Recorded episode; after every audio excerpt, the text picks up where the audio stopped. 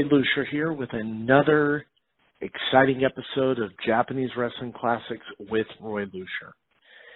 And my episode today is kind of a, I guess, a two part episode, I'd say. First of all, a couple days ago, uh, a friend of mine started a drive to assist in the United States with Takayama Mania the um, medical fundraising going on for Yoshihiro Takayama. So uh, later on in the show, we're going to hear the, a quick interview with uh, the creator of the Real Hero Archive, Eric Cholminsky. Now, I've known Eric for, geez, 30 years now. So he will be a, a guest on a, a, future episode for sure and a much uh, lengthier conversation. But for now, I just wanted to get him on so we could explain what's going on with the North American drive for Takayama Mania. Uh, how to donate, what's going on, what it's about, the people that are involved in it, et cetera, et cetera. Uh, that's later in the show. Now, the next thing I'm going to bring up to you guys is I love classic Japanese wrestling. I grew up on it. I love the storylines. I love the wrestlers. But I'd also be naive to know that I'm not the only one who who loves it, or I wouldn't be doing the show because I'm sharing it with you guys. But I wanted to share the story of somebody who's in a similar boat to a lot of us. This man was actually tape trading at seven, eight years old in the Pittsburgh area. I, I listening to his story, it, it's unbelievable. So he grew up watching wrestling. He's part of a wrestling family. He has an older brother that a lot of you may know that is an announcer for the WWE. However, this man got into wrestling school, was trained, went over the world, and is currently the biggest Rudo, the heel, in the CMLL promotion in Mexico. I wanted to bring him on the show today to tell his story because not only is he a big name in Mexico right now, but he just had his first tour of All Japan, a company that he grew up idolizing back in the late 90s, early 2000s. As you may have guessed, the man that we have on the show today is none other than Sam Adonis himself coming straight from Mexico City, by the way. And this was really a fun one that I did. So, without further ado, let's go to the interview that I conducted with Sam Adonis. Hey, wrestling fans, Roy Lucier here with another episode of Japanese Wrestling Classics with Roy Lucier. My episode today, I got someone who is just killing it worldwide right now. I brought him on the show. He just recently had his first tour of All Japan a couple months ago. He also got the most amazing, biggest win of his career by beating the legendary Blue Panther in a hair versus hair match. I have on the line right now Sam Adonis. How are you doing today, Sam? I am great, man. I've been looking forward for this podcast for a while. Um, anytime I have a chance to talk about classic Japanese pro wrestling with someone like yourself who has a pretty much a reputation for being one of the fans that everybody pretty much knows. So uh, it'll be fun today. I'm really looking forward to it. oh, definitely. And I, I do want to say at some point, I definitely want to come down to Mexico City with one of my old 100% Rudo fans and uh, root for you and stuff. Well, whenever you have the opportunity, uh, I'll be happy to accommodate and hang out with you. But Thank uh, you. it looks like right now it seems like all directions are probably pointing towards me versus Negro Casas in a hair versus hair match. That's So, insane. Would you have pictured yourself doing that like 10 years ago? I mean, wow. It, it it's really it's really you know kind of funny because I, I'm really into all that motivational speaking and you know staying positive and everything. And in a sense, you know, I, I can say that I'm not too surprised by it because you know I'm very lucky. I'm six four. You know, which has always going to help in the pro wrestling game, having the size. I've always been a bit outspoken, you know, as far as being able to work with an audience or something. But you know, anybody that you ever speak to about me will tell you back when I was 10 to 12 years old, I studied so much wrestling from all over the world that I had such a passion that you know it was obvious I was I was a bit more passionate than most of the guys I grew up around in the wrestling business. So uh, I can't say yeah I knew I was going to do it, but you know anybody everybody that was around me now isn't exactly surprised because you know it's not normal for a ten year old kid to have an encyclopedia knowledge about lucha libre from the nineties. You know, so uh, I'm definitely in the place I want to be. And I've worked my ass off. You know, I, I got here because I did put the work in and put the effort in. But at the same time, it's uh, you know, I, I feel if you have a passion, you feel strongly about, there's nothing that can stop you from getting it other than yourself. Now, uh, speaking of your childhood, tell us a little more about you growing up. Your father was a promoter, wasn't he? My dad was an independent promoter in the USA, uh, in Pittsburgh actually, but he was a volunteer fire chief um, he grew up. I grew up in like the emergency services. My dad sold fire trucks, and in his fire department, they used to uh, buy and sell fundraisers that were pro wrestling oriented. So um, they would have the indie show come to town, and my dad would have you know the firefighters sell the tickets and the the beer, the hot dogs, all that stuff. And it got to the point where you know he became really good with promoters, and his shows started to do a little bit better than the promoter shows were doing. Hmm. so, you know, after enough time and, you know, realizing how the game worked, and my dad being a lifelong fan, you know, I mean, die hard comes to Bruno Sammartino, Mil Máscaras, you know, anyone and everyone we grew up, you know, reading about and talking about. We had the videos. His knowledge kind of translated him to become, you know, a, a really good wrestling promoter on the independent level. And because of that, he got my brother Corey Graves into pro wrestling. And wow. you know, being being around those two, you know, naturally my obsession continued to grow, and uh, you know, it became more or less the family business. And because of that, you know, everything evolved into where it is today. What's the age difference between between you and Corey?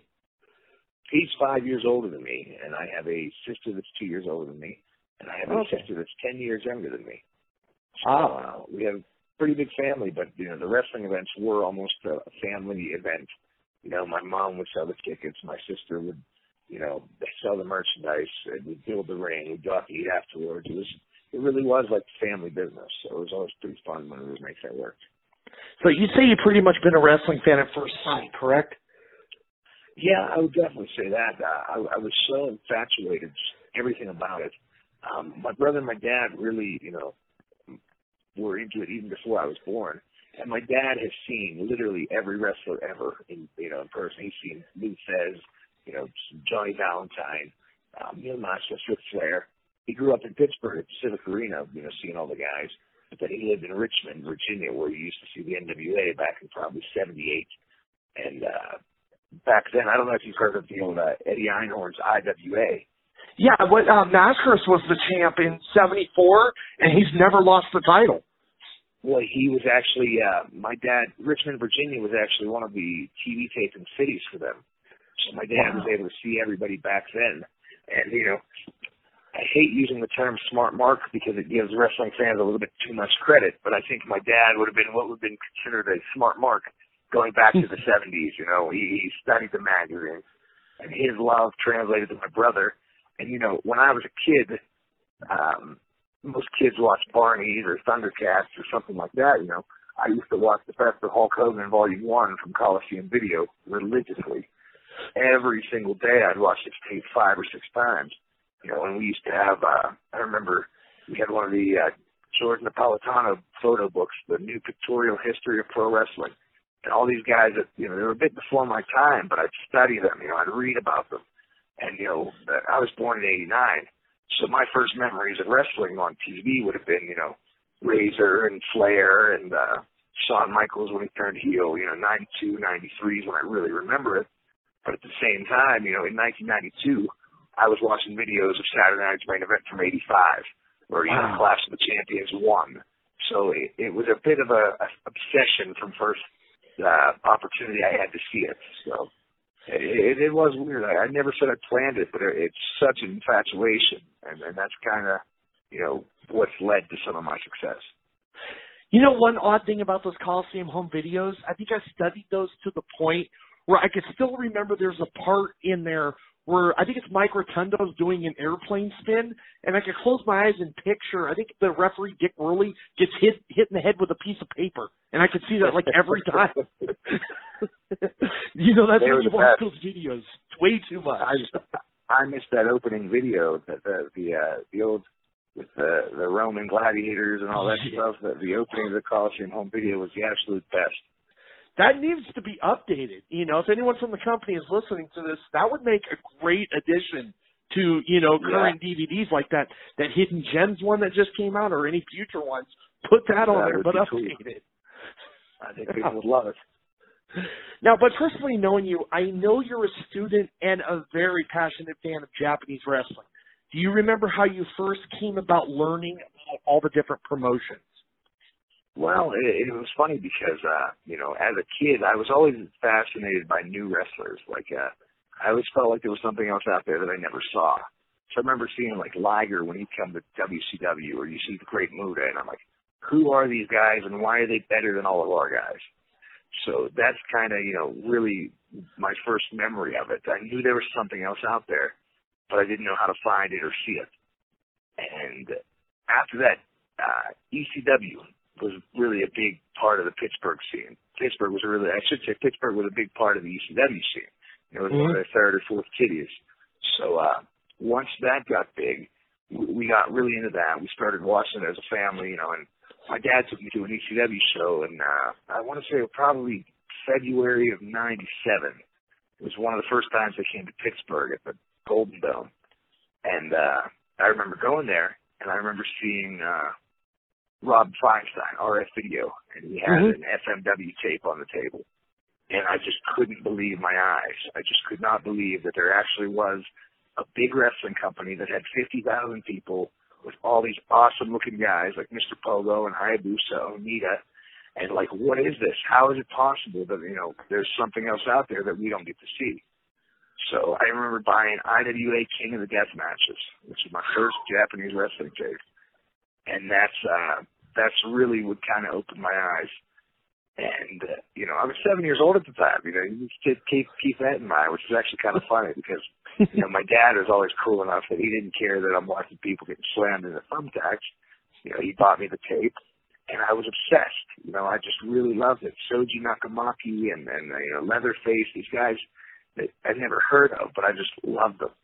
But everything came back to Hayabusa he was literally like my my Hulk Hogan for that period of time. You know, wow. 97, 98. When I was a kid, I just adored Hayabusa. And this is right when we first got the internet too. So, you know, I remember searching some videos and just, you'd wait all day for a 30 second clip to download. And it, you just, I, I really learned a little bit from that. But as I got older, you know, my taste changed. You know, you, you almost, you, you mature a little bit. So, you know, I'd watch Hayabusa, and then maybe one of my Hayabusa comps would have Hayabusa against the Great Sasuke. And for me, it was, who the hell is the Great Sasuke? Look at this guy. He's almost better than Hayabusa. So the next time, you know, I'd get a, a uh, Great Sasuke tape. And then, oh, you know, more Liger. Oh, I want to see this Kojima guy. I want to see Kawada. You know, so it's, it, it gradually grew into an obsession more of the, the All Japan and New Japan but it all stemmed from you know Hayabusa and FMW.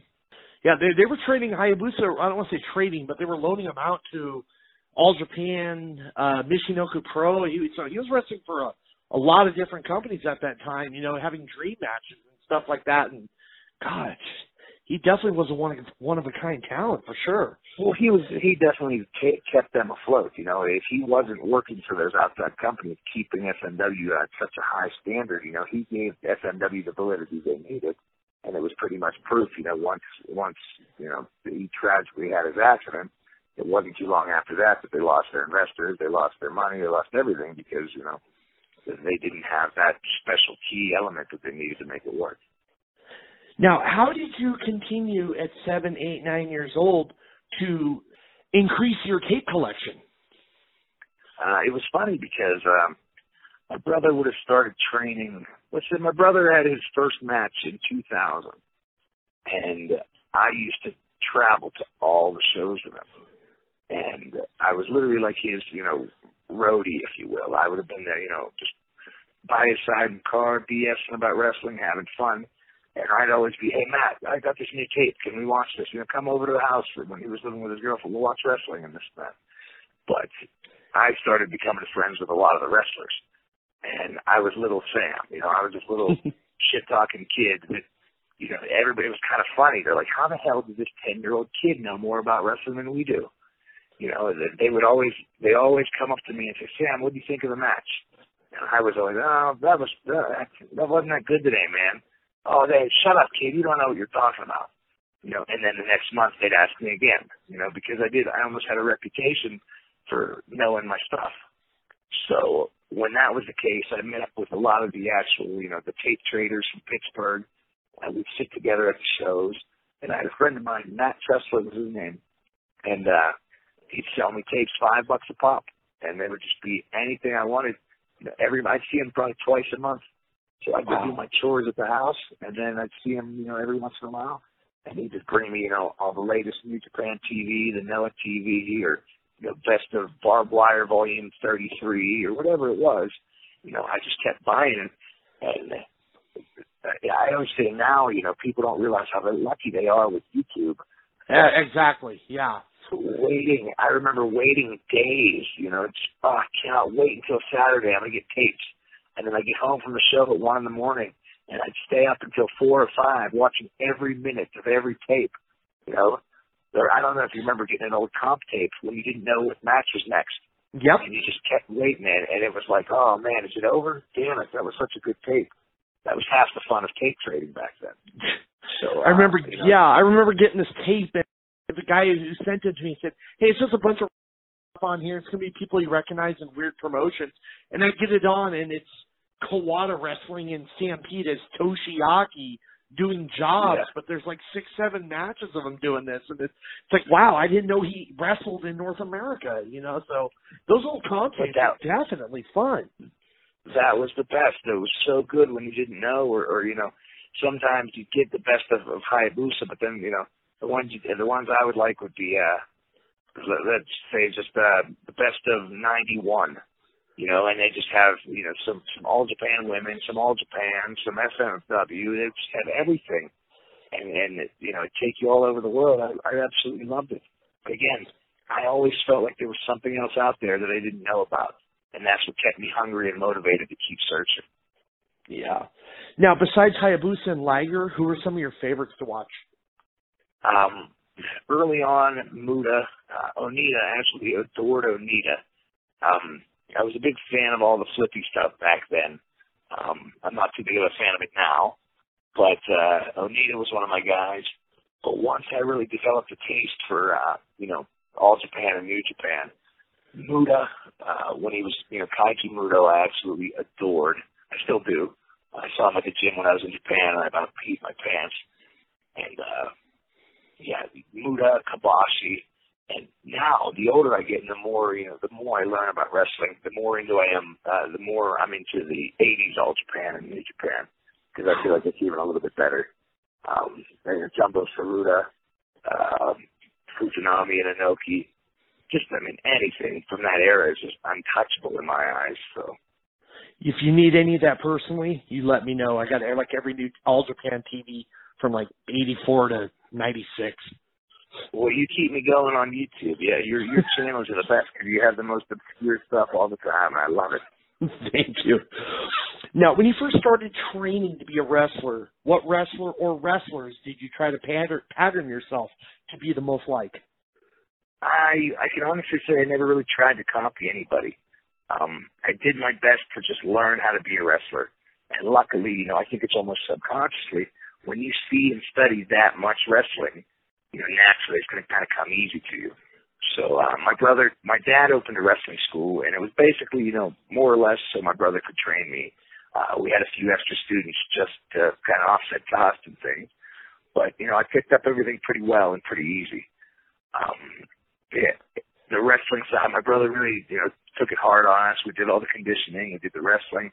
We learned how to wrestle before we ever touched the ropes. You know, probably five or six months of wrestling before touching the ropes. So I, I, you know, I can give my brother credit for being a hell of a trainer, a lot better than most guys have had.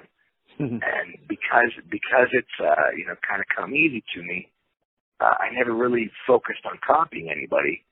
I didn't really have an identity. My first couple years were just absolute garbage because I just went out there and did what I tried to do. You know, just tried to be a guy that was a good wrestler. And I didn't have an identity, no gimmick, no anything. And it was really when I turned heel uh, for the first time that that everything started to come together. And being not only a Japanese wrestling fan, but being such a fan of 80s wrestling, you know, and even 70s and 60s wrestling, that's when, you know, you started to see a little bit of the Jimmy Valiant come out, the superstar Billy Graham, the Ric Flair, the Terry Funk, you know, and, and the, the art of entertainment as well as wrestling, you know, started blending together. And that's when, you know, my character really started developing into who it is today.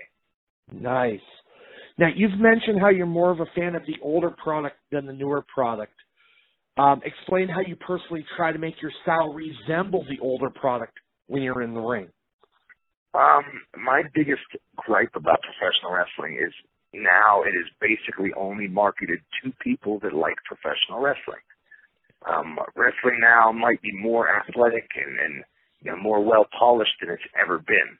However, your casual fans could never have been less interested because you know they're they're they're selling out professional wrestling and you know they're, they're not respecting wrestling the way it needs to be a lot of people are too, you know, they're too gimmicky or too comedic or, you know, people don't respect wrestling anymore. They're just kind of doing what they want to do or they want to be the next internet wrestling sensation.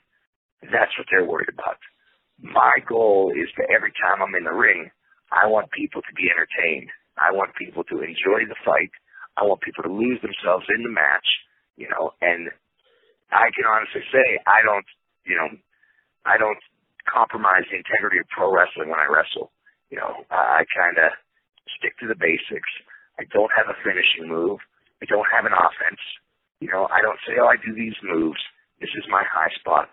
You know, I do. Uh, I'm I'm a worker in the sense that you know I, I feel the audience. I feel my opponent, and you know that's where my successes come from because I've been able to you know kind of keep a core of what professional wrestling is and what it's supposed to be instead of what it's become. Now, while I realize you've seen hundreds, if not thousands, of matches from you know back in the 80s and 90s in Japan, what are some of the best matches that come to mind when you think of that era? Oh, there's just so many. I mean, uh, I I couldn't even really pick favorites, but there's so many that stick out. Some of those tags, I mean, just are unbelievable. You could you could interchange probably 12 to 15 guys from all Japan in the mid 90s, and it wouldn't matter who they're in the ring with. You know, at that period of time, you know, it's just untouchable. When you have your Gordy Williams, Sawa Kawada, Taue Akiyama, Spivey Hansen, I mean, that is, in my opinion, probably as good of a roster as there's ever been ever. You know, so if you take all those guys, doesn't matter who they're working, they're going to have a killer match. Um, I actually got to meet Kobashi when I was in All Japan, and uh, we were talking a little bit. I spent about 15 minutes with him, which was cool. And uh, I told him about uh, Kobashi and Kikuchi against the Can-Ams from '92. My favorite was, tag match of all time. That's it's just fantastic, and I mean you're not you're not going to find a hotter crowd anywhere in the history of the USA either. You know that that that was one of those once in a lifetime matches. The arena was hotter than it needed to be. Uh, that was fantastic. Um, it was like Kikuchi's hometown too. Yeah, yeah, that, he was super over.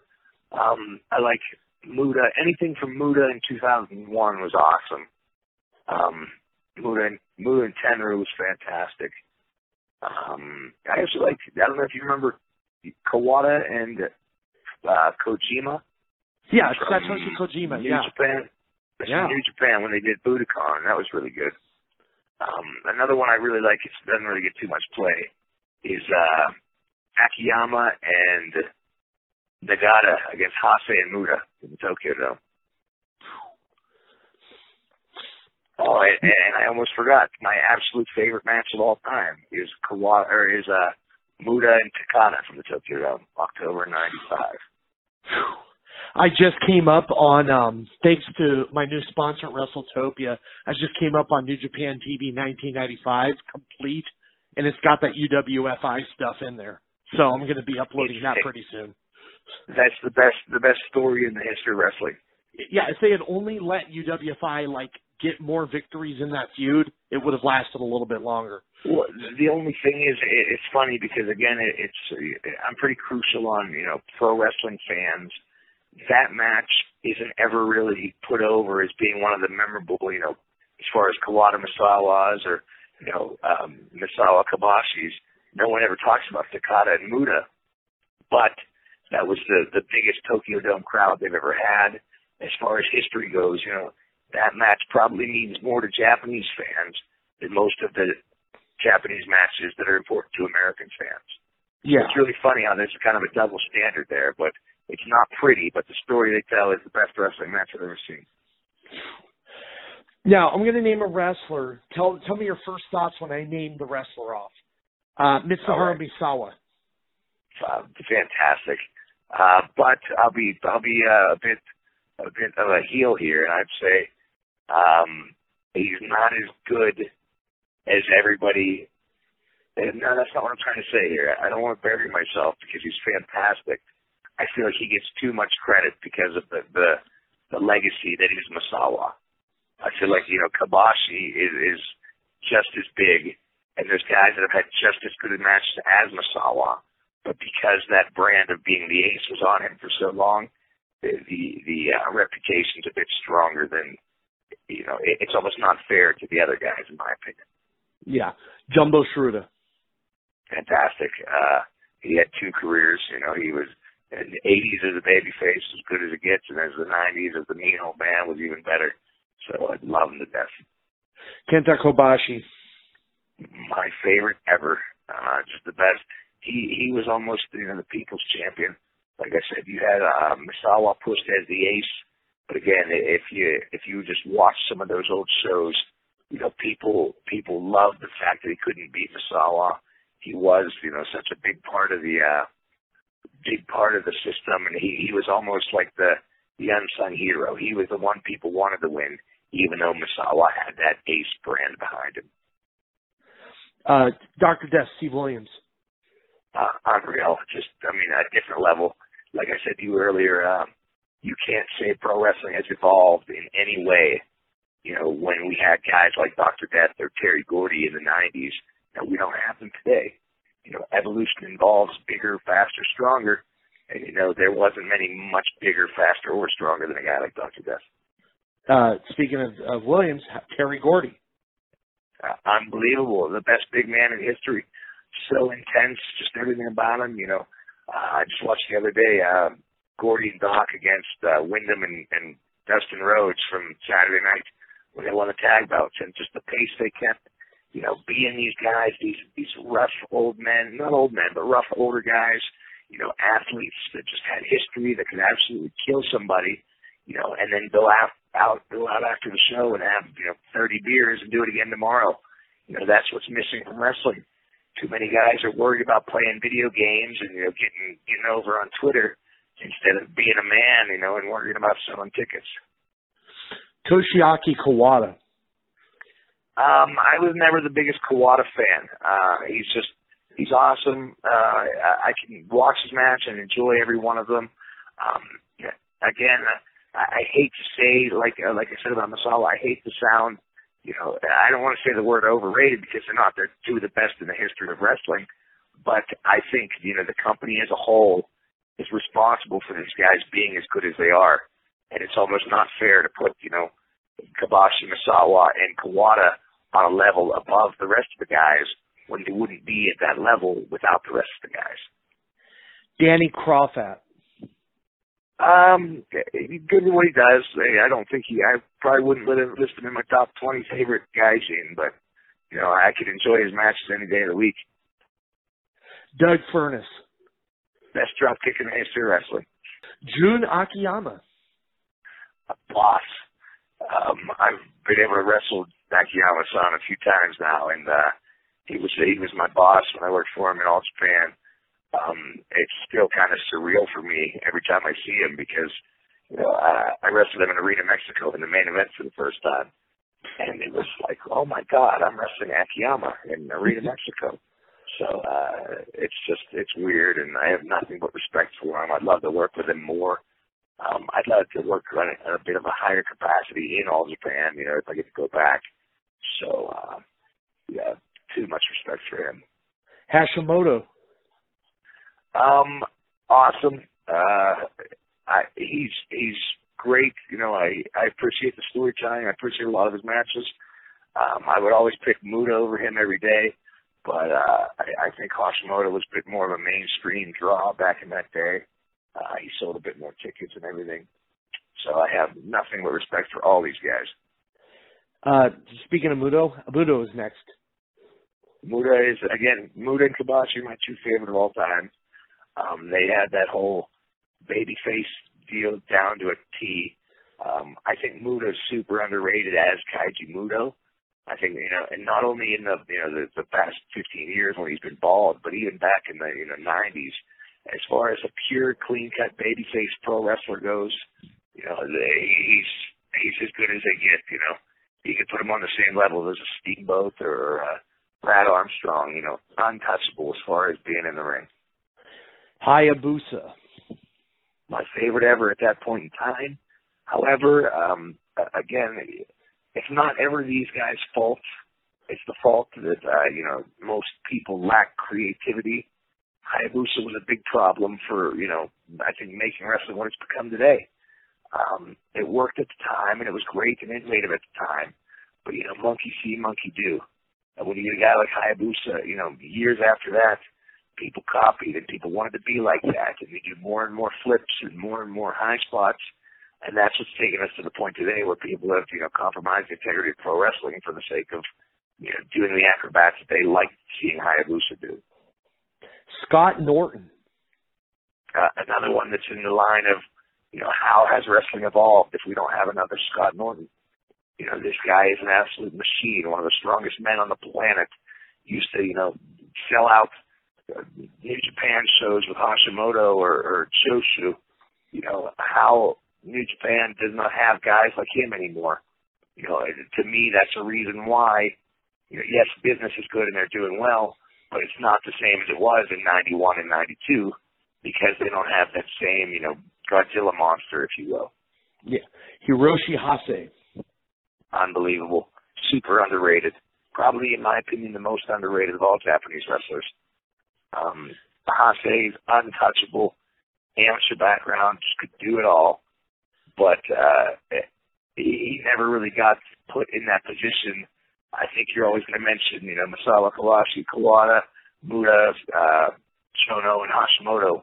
Everybody would mention those guys before Hase, whereas a lot of times Hase was more consistent than all of them. Now, I just got to ask: Was Corey also a follower and as passionate as Japanese wrestling as you are? Not as much so, but he he would definitely be into it. Um, I remember when he moved out of the house. You know, I I'd go stay with him for maybe a weekend a month, and uh, I would end up getting the wrestling tapes, and I was basically his liaison for uh, Japanese wrestling. You know, I'd say, Matt, you got to watch this match. You know, you got to see this. You got to see that. Um, he was a big, big, big, great Muta fan, um, and that even stems back to his days, you know, being a fan of the NWA. You know, he remembered Muta because it was almost sentimental. You know, he was one of his favorites as a kid, whereas I remembered Muta almost. You know, I taught myself about Muta. You know, I I I wanted to learn and see more of him. And it wasn't that he was my favorite because it was sentimental and I remember him. It was because you know I studied so much this guy actually, you know, rose above a lot of the rest. Now, were you also a fan of the women as well, like All Japan Women, LLPW, JWP? Um, I ended up learning about that a little bit later on. Um, that came, um, I was probably 15 or 16 when I started getting into that. Um, I don't know if you're familiar with George Mayfield. Very uh, much. He did Tokyo Dome uh, every year he would go to the Tokyo Dome and he would take like five or six people with him. Yeah, I remember the name very a, well. He used to come to Pittsburgh and sell tapes, and he became a great friend of mine. And he, you know, we used to email back and forth, and he would always, you know, say, "Sammy, I got this for you. You got to do this." And he actually started saying, "You know, Sam, you've seen everything. Got to check out these women. You got to check out these women." And I remember getting into All Japan Women and uh, you know uh, uh, Momo Nakanishi or Meikawa and uh, Kyoko Inoue, all these girls, and they were just on a different level, and you know, unbelievable wrestling, unbelievable guts, and, and, and you know, working their asses off. And I just I hold women's pro wrestling to that standard to this day, and that's almost why I can't really get involved in women's wrestling because you know they're proof that that women's wrestling has its own art, its own style, and can be better than men's wrestling. But you know, too often women try to be like the men, you know, and they just watch wrestling and copy this and copy that. You know, so that's kind of the reason why I'm a bit sour on pro wrestling, women's wrestling today, is because you know nobody can touch Bull Nakano or Aja Kong in my eyes. Makes her makes sense. Now, if you had a time machine, off the top, three Japanese wrestlers that you would have loved to get into the ring with. I, I would definitely say Kobashi would be one. Muta would be another one. And I'd probably say Inoki, just because some of those Inoki main events in, in the 80s were just so red hot. You know, that's that. It's such a huge part of, of Japanese wrestling. Um, I mean, Baba had the same kind of reputation, but Baba wasn't the in-ring performer that Inoki was. Yeah. So I, I probably I probably would really you know really enjoy being in, in you know Sumo Hall in '84 you know on top with Inoki. That would be kind of cool for me. now, did your training, did the indie circuit, went to FCW. Uh, word is you got to know uh, Lord Stephen William Regal pretty good from FCW. Any thoughts on him as a wrestler and as a person? Unbelievable wrestler, unbelievable person um, just a, a fountain of knowledge. The guy has just you know done it all and seen it all, and you know I'm really really lucky that I can call him a friend. I, I'd like to think he'd tell you the same thing, but uh, I don't know where that you know stands right now. But um, it happened. He actually came into town one day to do commentary for FCW, and somebody forgot to pick him up at the airport. So Tom Pritchard called me and said, "Hey, can you go get Regal?" So I hurried up, got to the airport, and picked him up and this was the first time that wrestling, you know, being such a ridiculous encyclopedia and wrestling nerd has actually helped me, you know, in the business because I picked him up and immediately I didn't want to ask him, you know, your average FCW meathead question. It wasn't, hey, how do I get on the road? How do I make money? You know, it was, hey, tell me about All Star Wrestling and Brian Dixon. Tell me about working for Otto Wanz in, in '92. You know, I, I kind of threw out some of my knowledge at him because you know the inner fan wanted to hear about it, and because of that, it was almost, what the hell is? Why does this 21 year old know all this crap about wrestling? you know, so we got to the we we built a really good rapport, and he actually requested that you know anytime he comes to town, he wants me to pick him up. So that's what we were. I'd pick him up, and we would go get lunch and just BS and talk about wrestling, talk about the business and everything. And uh when I ended up getting released, he was ultimately responsible for hooking me up with Brian Dixon in the United Kingdom, you know, and uh, getting me work there. So uh, uh, I would definitely say I, I could credit a ton to him. Um, I'm not exactly a William Regal style of wrestler. I would love to be. I would love to, to, you know, take it down to the mat and be like that. However, you know, a lot of times when I get hired to do my job, that's not exactly the job they want Sam Adonis to do. Yeah. So uh, it's not that I can't. It's not that I don't want to learn. I wish to God that's what people hired me to do. But you know, people like a little bit more of the bump and feed and '80s style heel, you know, Austin Idol, as opposed to me, you know, stretching someone on the mat. You know, Regal had this match against Hashimoto. I think it was '95, may have been '94 for the IWGP title. And I just remember the announcers were just putting him over to the point they're saying, you know, he is you know, the next Billy Robinson and the moves and stuff he was doing with Hashimoto was just insane. And I saw Regal two months ago in Sacramento and as you know, walking he was leaving the building, I said, Hey, your match with Hashimoto was like, you know, ungodly great and stuff like that. I mean this Regal's like in his prime was just doing a whole different level. Him and Hase are probably the two best wrestlers I can think of. I mean, people say best wrestlers never to be world champion and throw the Pipers and the and the Jakes out there. I'm going with Hossie and Regal as the two guys that yeah, should have held the scrap. I'll give you that. I uh, I actually he came down here to Mexico to scout some talent a few months ago, so I ended up watching a CMLL event with him, and he told me that when he used to go to uh, New Japan, they always wanted him to train the young boys because they they wanted to, him to teach that British style because they respected him so much. So he's just he's a completely different level. Um, I mean, I, remember watching it, it. It almost bummed me out. I watched Benoit against Regal from New Japan. I want to say it was '96 right before Benoit went to WCW full time. And these guys just, you know, held a pace and an intensity that's just lost today. And I remember thinking, you know, these guys were testing each other because both of them had, you know, years worth of wrestling knowledge. And everything they were doing in that ring came from their bank of experience.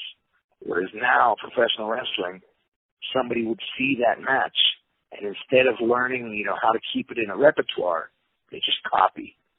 And when you see somebody copying a match, you can tell it's it's not genuine. It's not real. You know, that's what's lost. We have we have no no more wrestling that's been seasoned. These guys don't have that you know wealth of experience and wealth of, of wrestling. You know, in in a in a bank. You know that they they can hold it in them and, and wait till the time is right. Now it's more or less just copy and, and paste. You know. Yeah, now, what would you what made you do the switch in 2011 from wrestling as Sam Elias to uh, your current name, Sam Adonis? Brian Dixon. Um, Brian Dixon is one of the most famous wrestling promoters in the world. Um, everybody that's ever met him has a Brian Dixon impression. Uh, he's got a very funny accent, but uh, he basically still to this day runs his wrestling events like it was 1983. You know, doesn't worry about an entrance way, doesn't film it, doesn't worry. Wrestling comes to town, he puts on a five match show and he takes it away. So um, I showed up, I wrestled my match. So what's your name? I said Sam Elias. He goes, ah, my better Sam Adonis. And from then on, it just stuck. And uh, I worked for him for five years, off and on. I ended up becoming the British heavyweight champion, which is the same belt that you know Robbie Brookside would have had, and Regal and Dave Taylor. Not Regal, I'm sorry, Finlay. Finlay and Dave Taylor. So, uh, you know, being All Stars heavyweight champion, in, in my eyes at least, seems pretty important. But uh, yeah, I definitely learned so much from being there, and you know, the fact that I polished myself there, working that many shows, you know, without being seen on the internet or without having the internet name.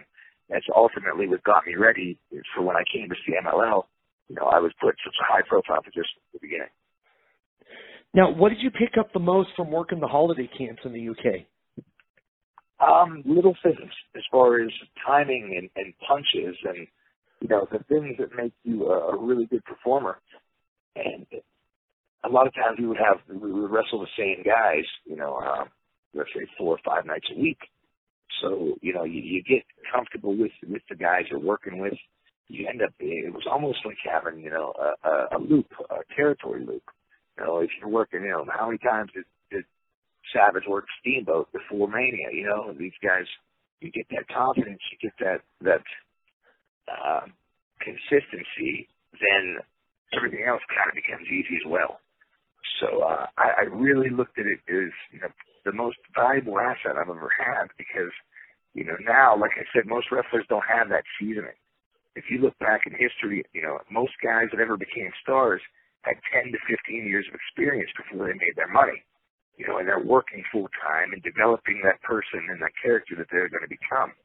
Now, most wrestlers come out of a wrestling school and they're so hell bent on getting over on the internet that they work these wrestling shows with such high pressure and, you know, they never really hone their craft. They're just going out there and, you know, going A, B, C, and D, doing high spots, but they never, you know, develop as a performer and then can't really stay diverse. That's why, you know, I've been able to get these positions I've had and, you know, I, I can do a lot. You know, I like to think I'd be what would be considered a good hand because I, I've, you know, worked on all, all the principles instead of just, you know, working on my athleticism and learning how to do moonsaults. Now, to anyone listening who has a chance to work there, what would you say are the best things about wrestling in the UK? Um, well, it's it's a completely different system now because a lot of people look at the UK as you know Progress or Revolution Pro, and these guys are great at what they do. But what what a lot of guys don't realize is, is the Marty Scurlls and the Mark Haskins and you know these these guys that are good at these styles are only good because they had so much experience at these holiday camps.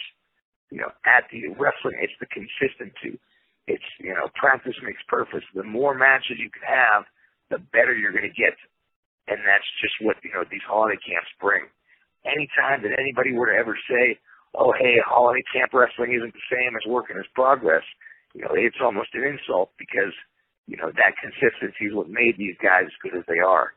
So, you know, to any young wrestler that ever wants to listen, all I can tell you, you know, it's is to work and, you know, get better, work with guys better than you, you know, listen and learn instead of doing what you want to do, you know, switch it up and do what other people want you to do. Who are some of your favorite opponents to work with while over over in the UK? James Mason, uh, unbelievable wrestler, without question, the most underrated wrestler on the planet today. Uh, he's wrestled for Michinoku Pro. He's been wrestling. He's basically the last of the uh, world sport guys. He started wrestling at the age of 14, I think, in 1992, and he's just, you know, he's been in there with everybody, wrestling with Johnny Saints, Rollerball Rocco, you know, um, Rob Brookside. He was the last true understudy of the world of sport. So to this day, he's unbelievable. Um, I was able to wrestle with Danny Collins. I was able to wrestle with Johnny uh, Robbie Brookside. Um, Frankie Sloan's another one that was great to wrestle with. Um, I actually wrestled with Dash Wilder a lot when I was there. Before wow. I went to WWE. Uh, hmm. Unbelievable wrestler he was. There's a guy in North Carolina named John Skyler I wrestled with, which is really good. Um, the, the cool thing about All Star is it, it was there was nowhere else on earth that wrestled that much. So the summers were like a revolving door. We always had guys coming and going. Um, I wrestled with her, uh, that, uh, what's his name? Takahashi from New Japan. He was with us. He lived with me for about six months. Um, Yujiro Takahashi, yeah. Yeah, yeah, yeah. He lived with us in the same house. You know, we trained together. Uh, another one is Fabian Aichner, who's in NXT now. He's going to be a huge star. I'm convinced. He's he's the closest thing to a modern day Chris Benoit you're going to find anywhere on the planet. Nice. He's a student of uh, he's a student of Steve Wright and Alex Wright. So he's got every principle you need, and he's just fantastic. You can't say enough good about him. Um, Bradley Craig, who is probably known as the biggest historian over in the UK, is a close friend of mine, and he told me to throw this question in there. Ask him how he adapted to the ring style in the UK, what he thinks of the UK workers that he faced, and which talent he thinks will be the next breakout star from there. Um, I I was always able to adapt, and again, it, it, it all becomes you know it is from studying so much and being so involved in you know wrestling from all eras. But I was always able to you know learn their style. And All Star, you know, we had a guy named Tony Spitfire who was so hell bent on keeping British wrestling as good as it as it is, you know, as well as um, Mikey Whiplash, Rampage Brown. So we would uh, Dean Allmark's another one. These guys, we would we would go out there and do British wrestling style, but I would have to, of course, you know, take it over the top and make it big timey American wrestling. You know, that's kind of what my job was. But I never had a problem adapting. Um, the rings were a little bit smaller, you know, but that, in my eyes, that just makes you better, you know. That's just another little obstacle I'd have to overcome in order to adapt and make myself a better performer. But um, I can't say who's going to be the next breakout star because you know the guys that were good then, you know, are still good now. But my idea of a breakout star is always going to be different than you know a lot of people's ideas because you know I don't stay in touch with internet wrestling. You know, yeah. they could talk to me if somebody's working for PWG. You know, that might not exactly be my idea of a breakout star. You know, whenever I don't have that internet reputation, you know, and I'm selling thousands of tickets in Mexico City. You know, if you ask a PWG fan who's a bigger star, Sam Adonis or, or Chuck Taylor, they're probably going to tell you every day Chuck Taylor. But if you come to Mexico and ask any Mexican fan who's a bigger star, you know, Sam Adonis or Chuck Taylor, they're probably going to say Sam Adonis every day. So I can't really. My idea of what a breakout star is is probably completely different. Uh, you know, the man who's asking that question. Anything to say about your match you had in TNA under the name Bill Callis, and who came up with that name? I don't think I was called Bill Callis. I think that's an error, an error on uh, Wikipedia. Oh, okay. I'm pretty sure. I'm pretty sure my name was Sam Elias. I don't remember. I don't really. uh it, Honestly, that's happened so uh, randomly.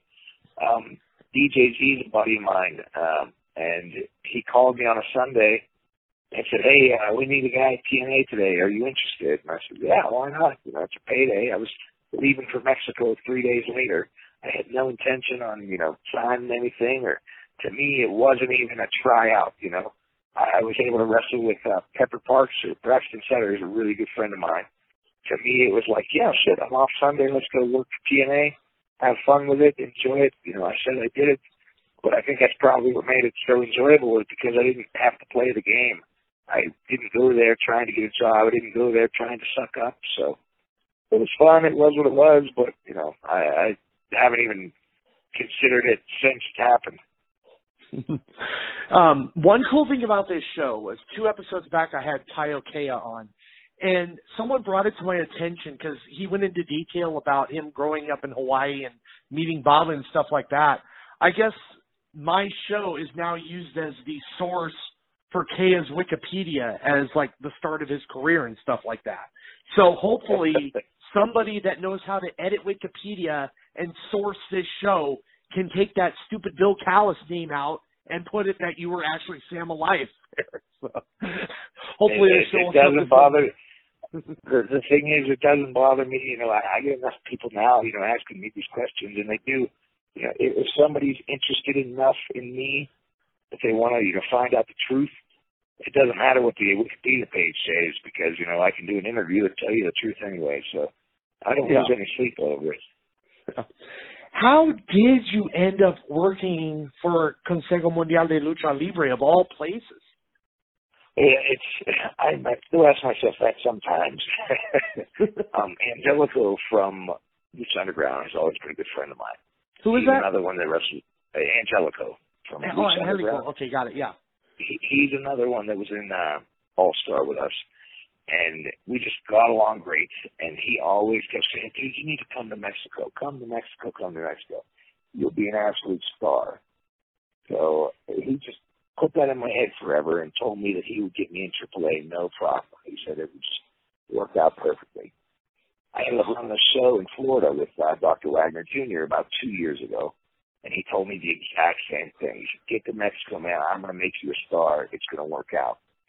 So I went back to England, worked for about a year and a half, and just kept working. I came home to see my family, and uh, I, I don't know exactly why, but I got invited down to see Angelico. I had no, I wasn't booked, wasn't wrestling, wasn't going to do anything. I was like, screw it, I'm going to go to Mexico for a month, hang out, maybe talk to the guys, and you know, see what can happen. I was more worried about just hanging out with Angelico and maybe training to stay in shape because I was supposed to go back to England to work. So uh, I came down here, and they were going to set up my meeting with AAA. And before that happened, I ended up getting a chance to train at Arena Mexico. And that's just something, you know, as a wrestler, I think, you know, you'd be foolish to pass up.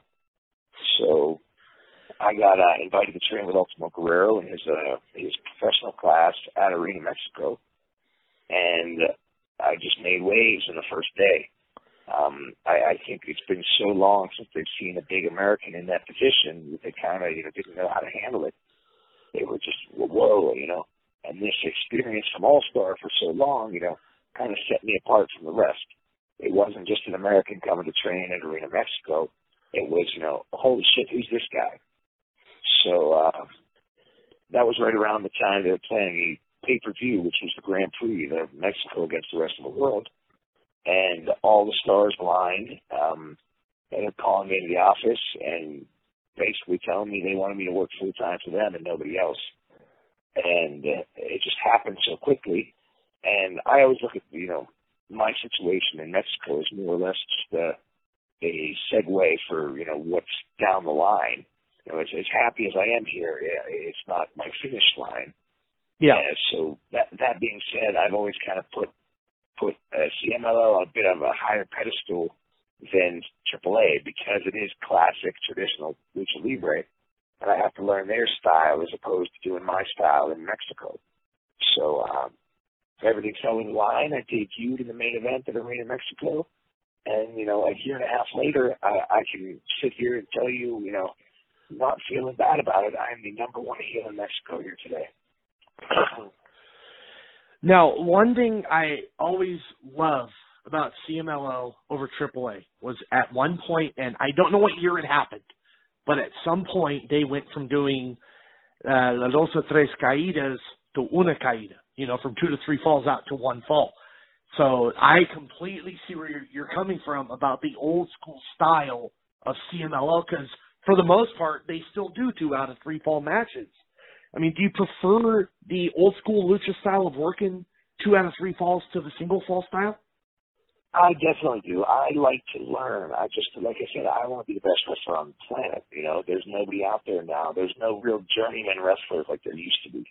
You know, and, and sure, you can say plenty of these guys, you know, have wrestled all over the world. Let's look at, a, a for instance, uh, you know, uh, El Generico. El Generico has wrestled in every country on the planet, but you know, this guy still never worked full time for this company or that company. You know, he, he more or less uh, uh, an independent star that happened to wrestle worldwide. Learned England, I've got it down. You know, I, I've learned Mexico now.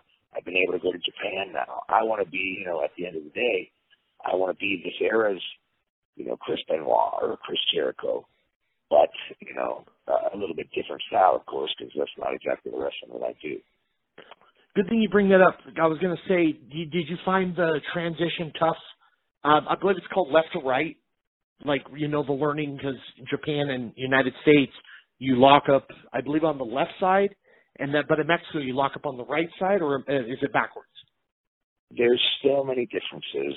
Um, there's just so many things in every given match that are awkward and weird. And it's weird because, you know, I, I wrestled for 10 years all over the world. I've had a WWE contract. I worked for All Star wrestled Germany, England, France, and Japan, this and that. And I find myself being a bit of a, a you know, back in the basins, almost a greenhorn here in Mexico. You know, I'm still learning day to day, but I love it. You know, uh, I'm getting to the point now where I, I really have the style down. You know, I, I can base on some of these things, uh, you know, better than a lot of the guys that are here now.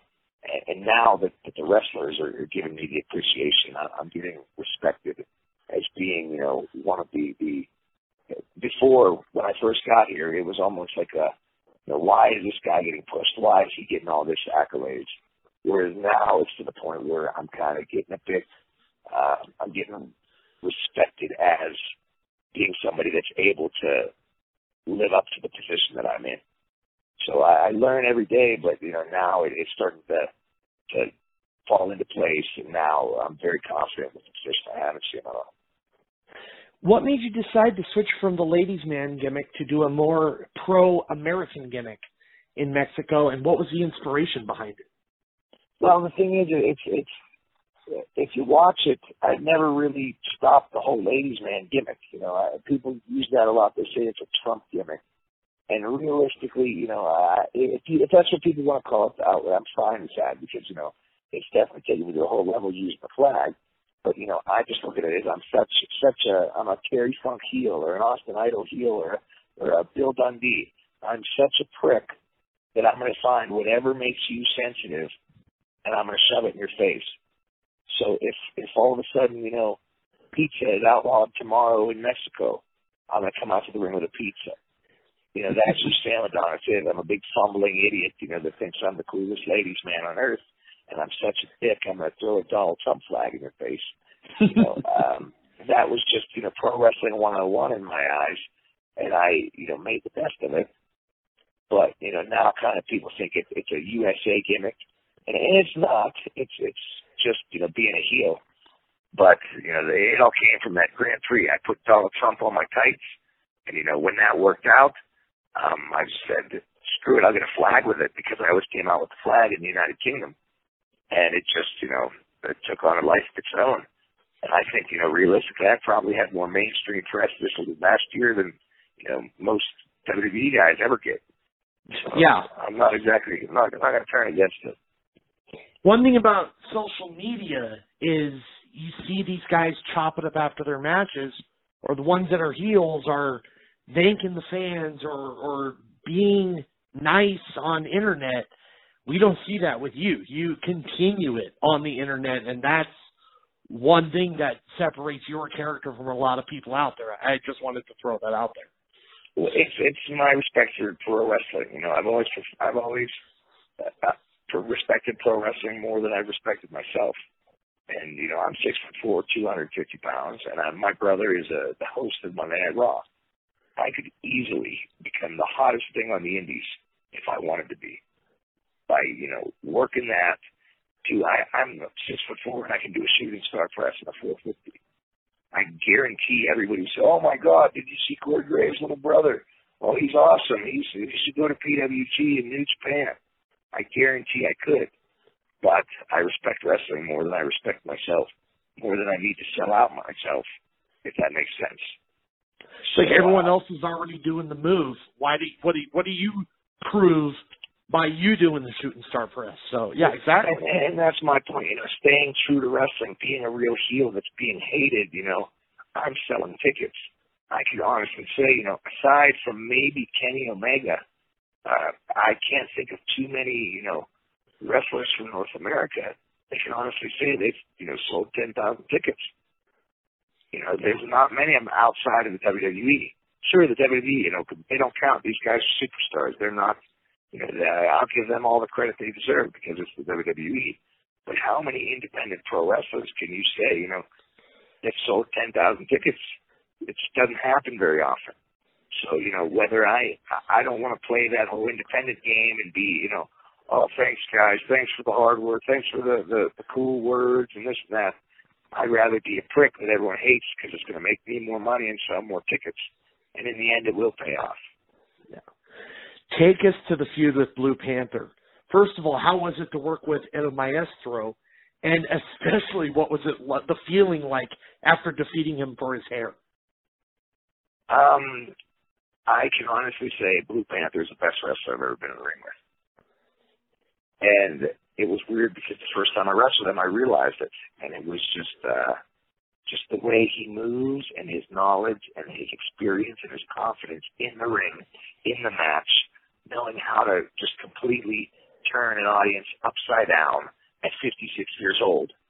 I realized then and there that it was just magic. And uh, a little bit from there, you know, we started having such great chemistry and we're being put together. And I think realistically, uh, my bosses here, they never outright said it, but I think, you know, they want me to work with someone with a, li- a little bit more experience because they see my future. You know, they want me to learn as best I can. You know, it, it's, you always want to pair a young wrestler with some of the better guys so they can learn and, and you know, get the experience. So, you know, transitioning from Blue Panther to now Negro Casas, I look at it as a bit of an, uh, an investment, CMLL investing in me because they see something, you know, that I could potentially bring to them. So working with him, you know, it just made me so much better and, and I've learned so much from him. And uh, when I knew it was going towards the hair match, it was almost, you know, surreal. I just could not believe that, you know, this is where, where my wrestling career is taking me in such a short time in that, for that matter. You know, in, in almost a year's time, I was able to have a you know, one-on-one main event Arena Mexico hair match. so, and not only that, that win it. well, well, that that in itself was big enough, and, and you know the pressure was on me. That night, all I could think about was making sure there was enough tickets sold. I just kept pacing because wrestling fans in Mexico always show up about the second or third match.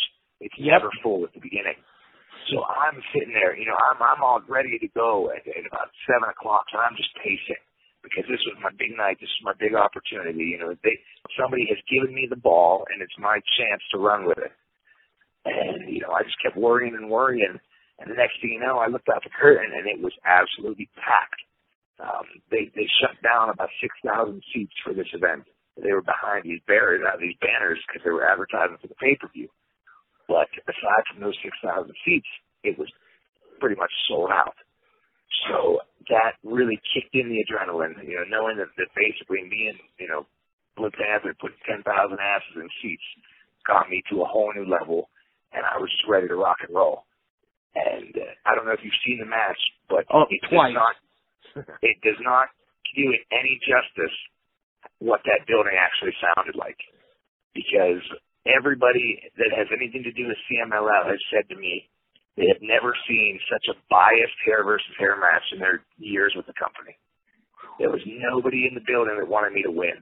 Nobody thought it was possible for me to win. So when I actually won, it was I don't I I can't say it's white heat because I don't want to you know I don't want to put myself over that bad, but it was silent. It wasn't it wasn't booze. I mean, there's a scene right after I get three count. You just they they zoom in on somebody's face and you can see the disappointment.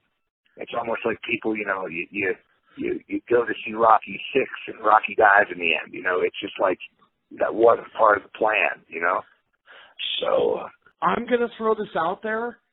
Honest to God, the reaction to me was similar to uh, Lesnar ending Taker's streak. Just that dead silence. and that's that's I mean I I I, I could just say thanks I guess, but that was I mean I, I guess you could probably put it that way because it was such disbelief from everybody. And then from then on, it started. You know, they started throwing the beers, and it was just like, oh, you know, get out of here. That wasn't oh, screw this, screw this. And it was, you know, it wasn't, uh, okay, cool, that was fun, let's go home and get a beer. It was, you know, screw that guy, you know. And, and immediately from then on, that moment on, my career has just skyrocketed down here. That was the difference from making me, you know, an American wrestling in CMLL to making me a full blown superstar here in Mexico. Now, no matter who you're working with, you're working with the El Mejor de, de la Mejor in Lucha, from Ultimo Dragon to Negro Casas, L.A. Park, and so many other big names. Who are some of the names in Lucha that you're hoping to wrestle or feud with down the road that that you haven't been in the ring with yet? Um, I've been lucky because everybody I've really wanted to work with, I've been able to work with. Um, CMLL has, you know, a different level of wrestlers uh, I don't really have the desire to work with too many of the the, the high spot guys, you know, the flippy guys, because that's not my style. But um, I've worked with I've worked with everybody, but I want to work more with uh, Ultimo Guerrero and Atlantis. I think um, just because they are you know the the top two in our company. You know, Negro Casas is right there, Blue Panther's right there. There's plenty of big stars, but I think as far as you know like I said to you, I'm trying to get as much out of Mexican wrestling as I can. So I would like to have a program with either of those two and continue to, you know, wrestle and learn and, you know, hopefully sell tickets and make money. But those are the guys I respect the most and would really like to learn their style because, you know, uh, just just being in there with them and feeling it is just, you know, what this is all about. That's what makes these wrestlers, you know, who they are. If anyone from CMLL is listening, I'm going to pitch this right now. Let's put Sam against Atlantis for the anniversary show next year. Mascara contra Cabellera. oh man, I, I, I, it would, I'd like to think it'd be pretty hot. Um, we got to get through this next chair match first. You know, I don't know what's going to happen there, but my big thing is, is, is I'm just praying for a sellout. You know, because I was happy with ten thousand for the first time I would be just, you know, over the moon if we could, you know, pack 16,000 into place. And that would probably make everything, you know, all worthwhile for me here. So, yeah. So let's go back to August. You worked your first tour of all Japan. How did you even get connected with the company in the first place? Well, it's funny enough. Again, I guess I probably shouldn't leave the man out. But aside from Blue Panther, for this past year, my other number one feud in Mexico has been Ultimo Dragon. So uh, it's it's been almost surreal because he was such a huge favorite of mine. You know, going back to Hayabusa and and Liger and everything. Um, so working with him has just been absolutely unreal. And we got to the point where his big Dragon Mania show was in May of this year. And I was the main event on the Rudo side. I was pretty much, you know, the big heel. It was me, Joe Doering, and Ultimo Dragon against, or me, me Joe Doering, and Ultimo Guerrero against Caristico, Ultimo Dragon, and Jun Akiyama. So because of that, you know, and the circumstance and the situation we were in, um, I was able to speak to the right people about uh, maybe setting up my first Japanese tour. Explain the feeling of being a passionate fan of All Japan for so many years and then finally step in the ring for the company at the legendary Korakuen Hall of all places. Um, everything about it was just, you know, surreal from the get go.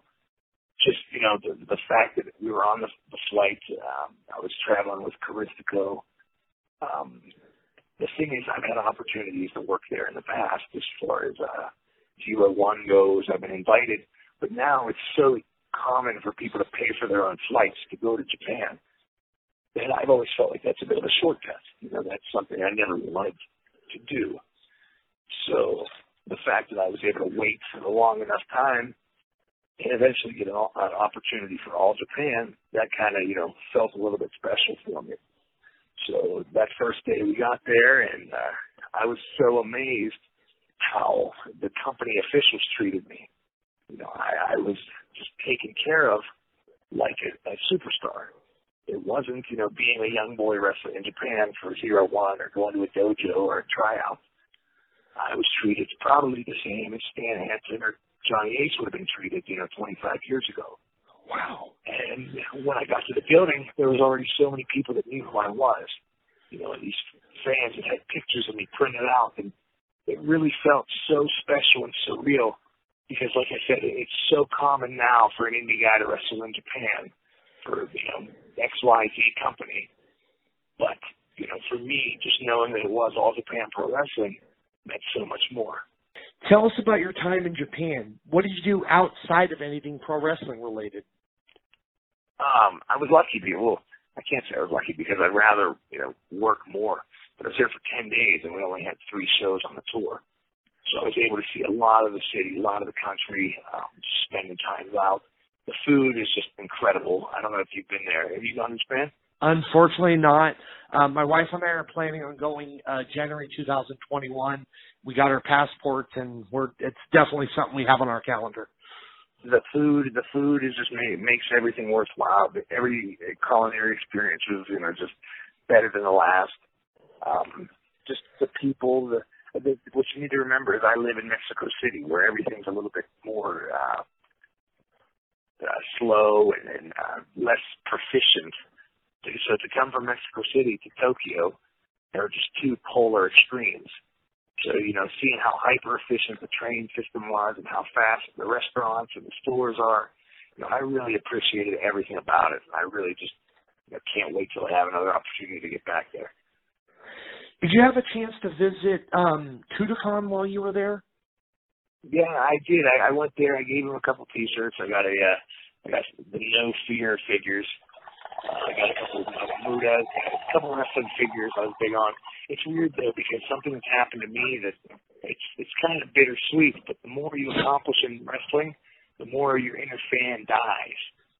And you know, years ago, if you'd have put ten year old Sammy in Kodokan, I would have bought every T-shirt and magazine there. But now, you know, it was really hard for me to find the things that would have meant enough for me to keep as a keepsake. And now, especially working for All Japan, I had no desire to buy anything of New Japan. You know, it was like, ugh, that was, I couldn't go in there and buy a, a, Inoki T-shirt or a, you know, uh, anything of Hashimoto because I feel like it would be disrespectful to, you know, Akiyama for hiring me. Yeah, absolutely. Thoughts on the current All Japan Triple Crown champion, Joe Doering? I love Joe to death. Um, I just uh, I love spending time with him. I'm so happy he's worked out, and, and you know, thank God he's been able to recover his cancer and everything. Um, he's put the work in. He's a hell of a worker. Uh, I feel like there's a, a secret group of about you know 15 or 20 of us worldwide that you know probably would have fit in back in the day. And I think Joe's one of those guys. You know, like I said, wrestling's changed so much that uh, I think a lot of the top guys today would have not had a spot in you know All Japan in 1986. But I think you know Joe Doering's one that would have been there. You know, 1986, 76, or 66. You know, the guy's good at what he does, and you know I couldn't be more happy for him. To your current knowledge, will you be going back to Japan anytime soon? Um, I, I'm not exactly at liberty to say, but I would say it's probably more likely than not. Okay. Um, I'm in a weird position because uh, CMLL works with New Japan, so uh, I can't exactly go yelling out that way. But I, I think uh, my my long term goals would be to spend you know significant more amount of time in Japan and just continuing to learn every style of wrestling I can, you know, from wherever it's going to teach me. You learned Spanish during your time in Mexico. Um, is that's honestly like I heard that interview you did after the Blue Panther win, and I heard better Spanish than most of the people I work with that grew up speaking Spanish. Uh, just how, I have to ask, how'd you do it?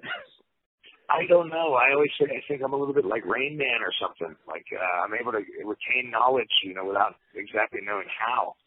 Um, it just kind of came to me.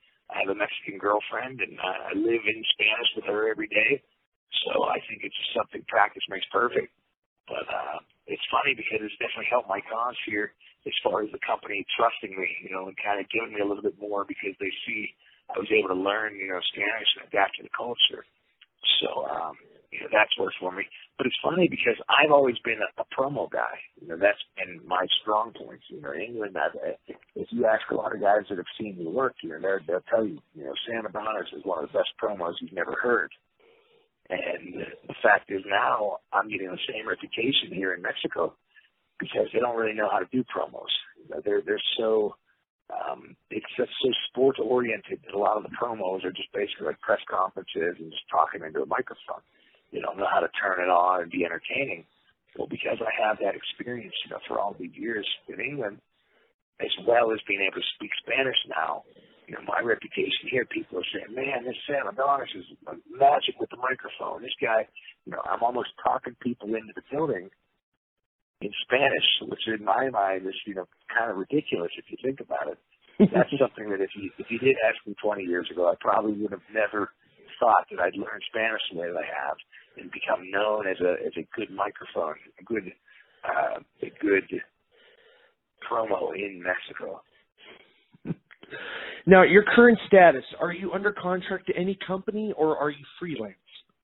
I'm freelance right now, but I'm exclusive to CMLL. Um, I don't really have intentions of screwing them over or leaving or anything. They've been so good to me that I don't really want to ruin my relationship with them right now. You recently wrestled for a new promotion that had a show in Ontario, California. Mind telling us a little bit about this promotion and that night in particular? Now, it's a new company. It's called Heroes of Lucha Libre.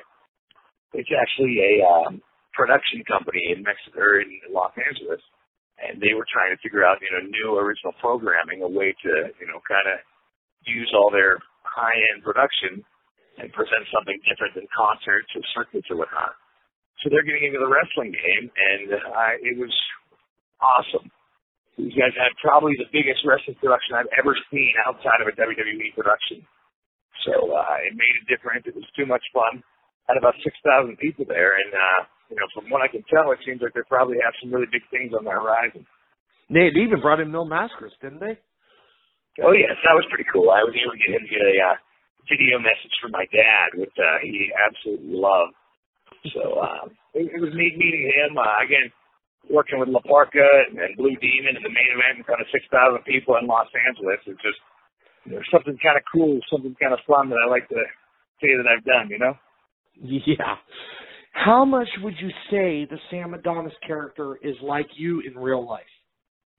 Um, I, it's weird because I think these are the best kind of wrestlers. Um, I think they are a lot alike. You know, clearly I'm not nearly as insane as I am in the ring in real life. But, you know, 10 years ago, I was a guy trying to be a pro wrestler, you know, and learning the road and, and, and trying to get involved. But after 10 years living on the road and, and living, you know, this lifestyle, the person that, that you're trying to become is almost a little bit more real than the person you used to be. So, you know, you always talk about like a Ric Flair living the gimmick. You know, it's because he's been Ric Flair every day of his life.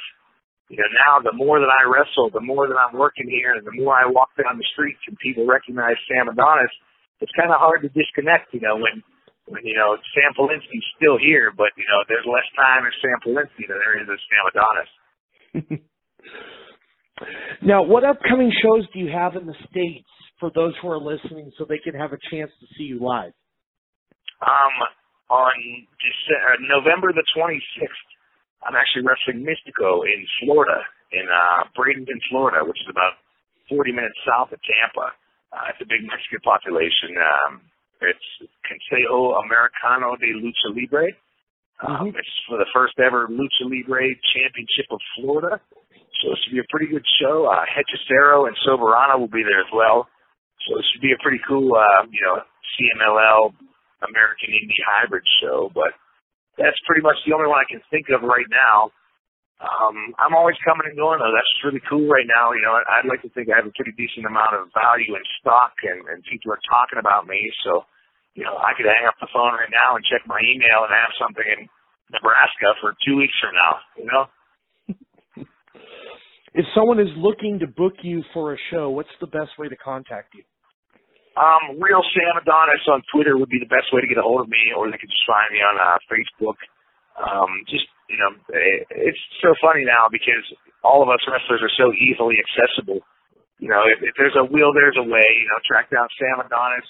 All I ask is people just keep supporting wrestling. You know, uh, I, I just wish we could get back to the days that were. You know, I do like my old school style wrestling and I'm, I'm a big, uh, I'm very confident that any of your listeners that do like classic pro wrestling that might not know who I am, you know, I'd like to think I could be their breath of fresh air. I could be that guy that reminds them of 1984 Memphis or, you know, 1982 world class because that's what I'm going for and that's what, you know, that's what's given me my success here in Mexico. It's almost so old that it's new again. Yeah. like I remember um Osamu Nishimura was wrestling in the late '90s, early 2000s, and he was doing like Dory Funk Jr. type '70s stuff, and it was getting so over because the fans hadn't seen it. When in actuality, it, it was just done 30 years ago, but to them it was new. So I. But that's I, how it is. That, that's how it is here. Especially, I'm a Memphis heel wrestling in CMLL, and that's why I've had my success. You know. Uh, and I truly believe that, you know, wrestling has become so far gone from what it is that the next generation can see a guy like Sam Adonis and say, man, I love this guy's new style. He's great, you know, and I would love to be somebody that can help start, you know, steering the ship in the right direction once again. Because, you know, in my eyes, and I think in a lot of the wrestling fans' eyes, you know, people are a bit tired of seeing the same old, you know, kick pad, super kick, high spot pro wrestling. Anything you want to say to the people out there following your career and supporting you? Anybody that's been there with me thus far, you know, I, I like to think I've I stay in pretty good communication with everybody. Thank you so much for all the support. Uh, just keep checking us out here at CMLL. Um, you know, hopefully I can get couple of you guys down here. Hopefully you can come hang out sometime and enjoy Arena Mexico for what it is. So, uh, yeah, just, just keep supporting and hopefully somewhere down the line I get to see everybody in a bigger stage, you know, hopefully in the United States sometime soon. Well, thank you so much for your time, Sam. I can't thank you enough for this interview. It's like it's like almost chatting with an old friend more than just you know asking you a bunch of questions. So I, I really must say I really enjoyed this one. well, I appreciate it, man, and hopefully in a couple of months, if I do anything else cool, we can do it again. And if um, Masked Republic was listening, dude, get this guy at Expo Lucha. definitely someone I would hope to get him there. awesome, man. I appreciate it, Roy. I'll speak to you sometime soon. Okay, buddy? Thank you so much, Sam. You enjoy the rest of your evening. All right, man. You too. Later. All right, bye. Later. There you go, wrestling fans. There's my interview that I had with Sam Adonis. And honestly, uh, as much as I knew about the man, this definitely was a eye opener, and I learned a lot more about him and personally, I hope that he has future tours of Japan and he keeps doing his thing in Mexico. Just an amazing story. So if you're out there and wanting to get in the business and you've been studying tapes for a long time, know the tapes do come in handy. Know watching the videos and studying and all that do come in handy because Sam Adonis is living proof of that. So, next we're going to have on the show the segment that I was talking about earlier. Uh, let's get to it right now. And then afterwards, we're actually going to have Takayama's theme song played as well right afterwards with our theme song of the week that we kind of started I think a couple weeks ago with unofficially and then it was just brought up to me last week because I think it did Giant Baba's music and I had a couple people like who listen and are learning Japanese wrestling and the the stories and the wrestlers. They're like, "Hey, what was with that music you played after the Joe Malenko interview?" I'm like, "Oh, that's Giant Baba's theme." they're like, "You know, you didn't even say whose theme that was." So it's kind of an unofficial official thing now, but we're going to have a pro wrestlers uh, theme of the week on the show. So without further ado, let's get to the next segment of the show which has to do with the American North American fundraiser for Yoshihiro Takayama. And without further ado, here is my old friend and the man who put the fundraiser together, Eric Cholminsky. Hey, wrestling fans, Roy Lucier here, and I wanted to jump in real quickly and bring this up to everybody. I have on the line right now my old friend Eric Cholminsky, who I have known for God, 25, 26 something years now, and ah, you know, maybe longer. Roy, my thing was the late '80s, I think. Roy, Jesus, I know. You know, and it's funny. No matter how long we've known each other, we probably never get each other's last names right. well, you no, you did. You got you, you got it right there. You got it right there. and you know, in the future, and I want the guests to know this we are planning on having, you know, uh, you and I could talk for hours. We already know that. And, you know, if we were to just to talk about Japan and stuff like that, you know, it would take up a whole show and you are going to be a future guest on the show. But what was started today in all of the groups, classic Japanese pro wrestling, international wrestling fan base, and I even posted on my Japanese Facebook page and a few other pages – was similar to last year. Joe Doering, we started a uh, PayPal thing where we donated, and um, I believe Scott D'Amore got involved too. Um, do you want to tell us a little bit about that first of all? Yeah, I I had met Joe Doering um, a couple years ago in Japan. Uh, and, and became pretty friendly with him. I was I was at the show live when he lost the Triple Crown title to, to Go Shiozaki. It was one of the best matches I'd seen live that year. It was one of the best matches I'd seen live ever. Um, and we had become pretty good friends and uh, you know, we talked back and forth a couple times on the private messages and, and there was a stretch where he, he he spent months not answering me. You, you get that weird complex where it's like, what did I do? you know? yeah, like, absolutely. Yeah. It's like, well, yeah. And you know, then you then you feel like you get that foot and mouth. You know, you know, he finally contacted me back, and I was kind of playfully busting them for him, like, you know, what did I do, Joe? Did I give you like a bad rating for, you know, one of your matches or you know, something like that? you know, and he, he said, no, no, I, you know, I've been out of action. You know, I'm suffering from, I, I got brain cancer and I have a, a tumor that needs to get taken out. Or I said, oh, geez, you know, so we have a, um, we have a Japanese wrestling Facebook group that's, that's very, very popular due to the fact that, that you know we're we're also the creators of the Real Hero Archive that everyone knows. Mm-hmm. Um, so we decided that uh, uh, uh, so actually we didn't really do this one on our own. We didn't do this one on our own. Um, someone had forwarded me a uh, GoFundMe page that a fan had started for Joe um, for his you know medical bills and therapy and stuff. So I I had um, I had posted it in the group, but decided that if people would just PayPal me the money, um, we could make one huge donation for the group rather than uh, GoFundMe sort of taking a cut out of everybody's donation on their own. Three or four percent, something like that, but still they're taking a cut. Yeah, and it just seemed like we could get him more money, you know, by just putting it in a, in a PayPal account and doing all it all at once. And then we wound up getting about I think a thousand and ninety six dollars or something like that. Nice. Um, over like a six week period. I think we had like a six week limit or a five week limit that we set. And we we had gotten lucky because Scott D'Amore on Twitter um, announced that for a 48 hour period, every donation that someone made, he was going to match. So, you know, we decided to to put it there and you know kind of kill D'Amore, but he was very very happy to do it. So we wound up getting something like twenty three hundred dollars to Doering for his you know his medical bills, which is was pretty nice. So right now, what we're doing is a lot of people know um, Yoshihiro Takayama, who's been around forever, um, was recently severely injured in a match, uh, doing a basic move. Um, I haven't seen the clips. It's kind of stuff that I don't like to watch. You know, I don't really Yeah. like watching those grizzly injuries. I've still never seen the Hayabusa, Hayabusa. injury. You know, I, I just don't watch stuff like that once I hear about it. But he's in a bad way. And today in, in in my in the classic Japanese pro wrestling group, um, we've also shared it in your group, the International Wrestling Fan Base. Um, we've shared it in Fumiaki Mizutani's Pro Wrestling Museum group. Um, Meltzer shared it.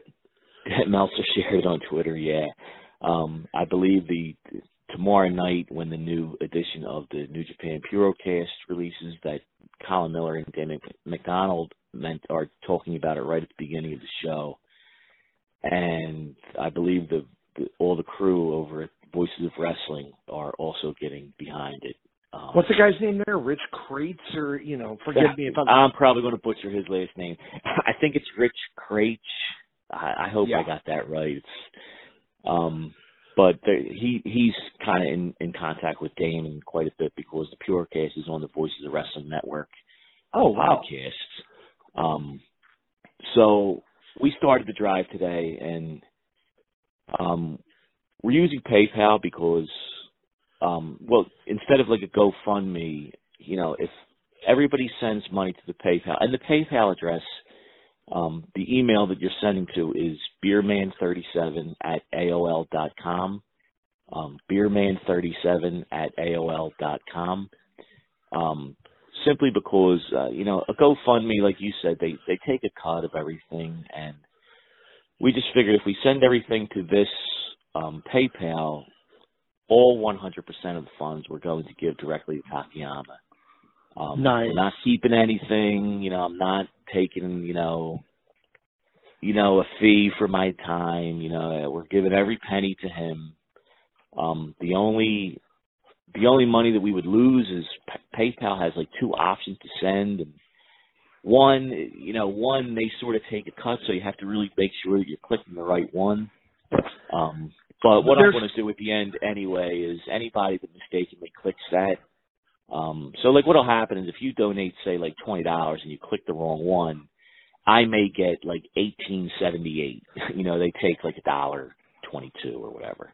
Yeah. Um, but what I'm going to do is at the end, I'm just going to go through everything, and anybody that accidentally clicked that that wrong um, option, we're just going to make up the difference um, Nice. on our end at the real hero. So And- make sure that everything gets in there.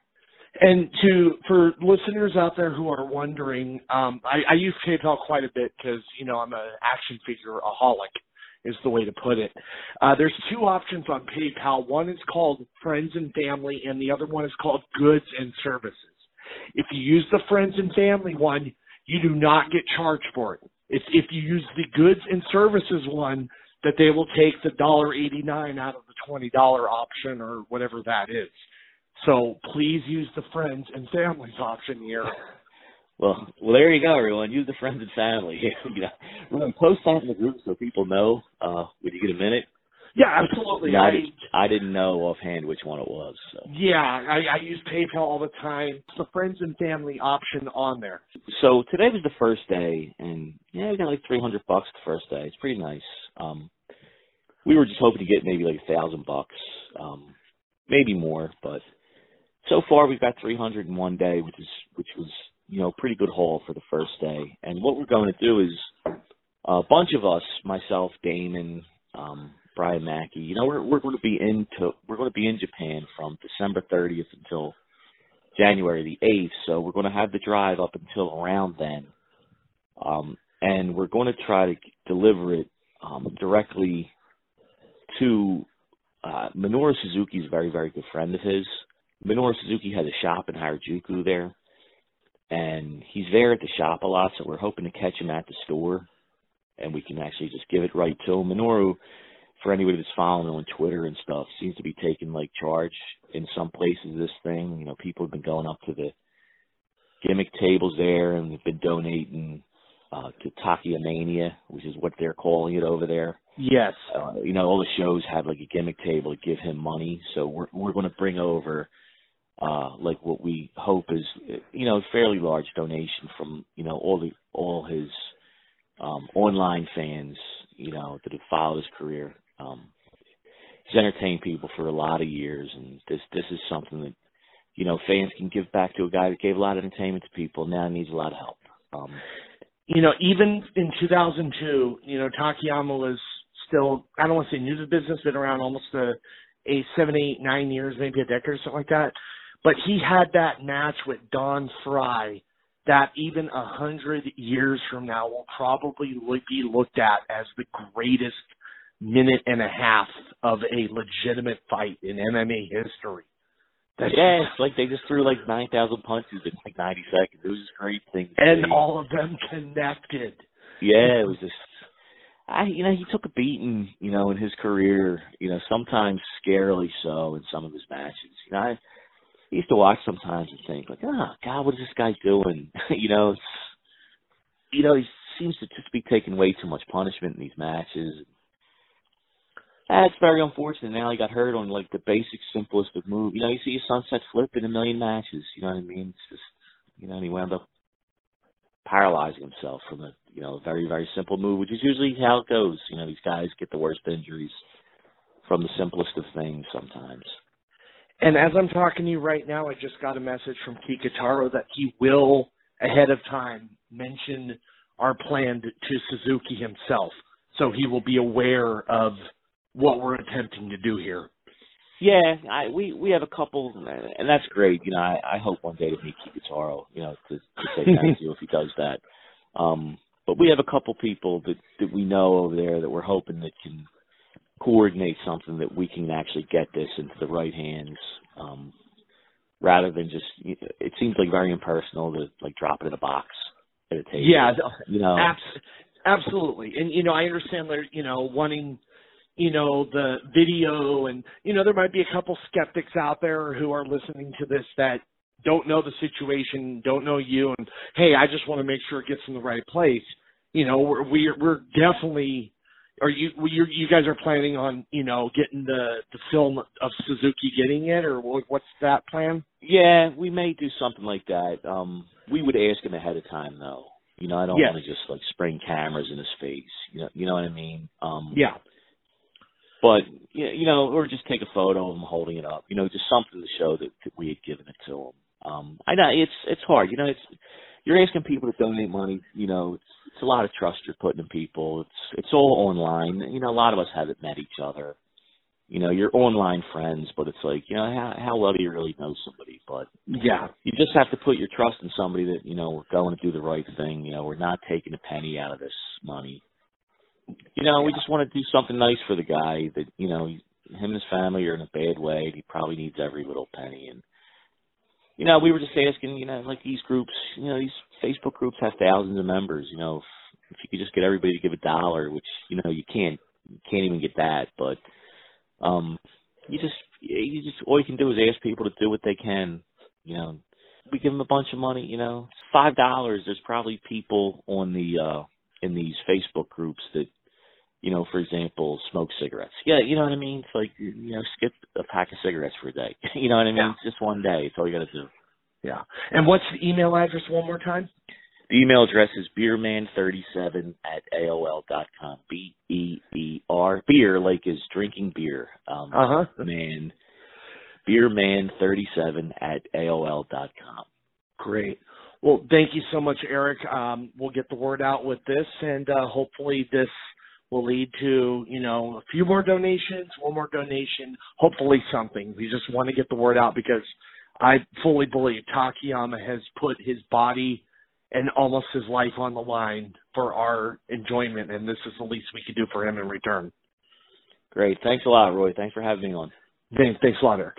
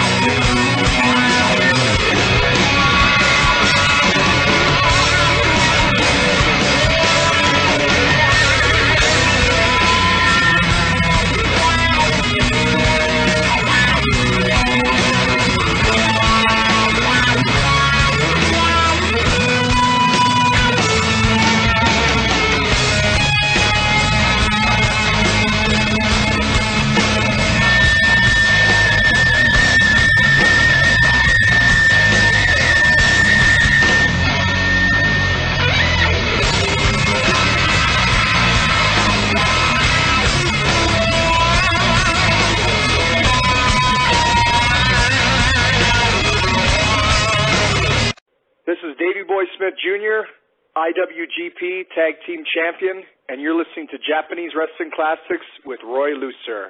Boom. Hey, wrestling fans. Roy Lucier here one more time. Hope you enjoyed the segment with Eric Tominski and Sam Adonis earlier. And I also want to thank uh, current IWGP Tag Champion Harry Smith for his support of the show. And definitely 100%, I'm I'm glad to have so much support from fans, friends, and the workers alike. That really means a lot. Without further ado, I did want to mention a couple sponsors for our show. Uh, Collar and Elbow, of course, the clothing line. If you go onto their website, which is on collarandelbow.com, and you use the promo code Japanese Wrestling Classics, you will get 10% off of your order. The clothing is the feel of the clothing is amazing, honestly. It's a really, really nice cotton. And you know, I was a guy, it's like, you know, you really don't care what you wear and stuff like that. But try one of the shirts. Not only you're supporting wrestling, but you're wearing something that's pretty cool. And they got a lot of different designs and stuff. So I definitely highly recommend checking out Collar and Elbow.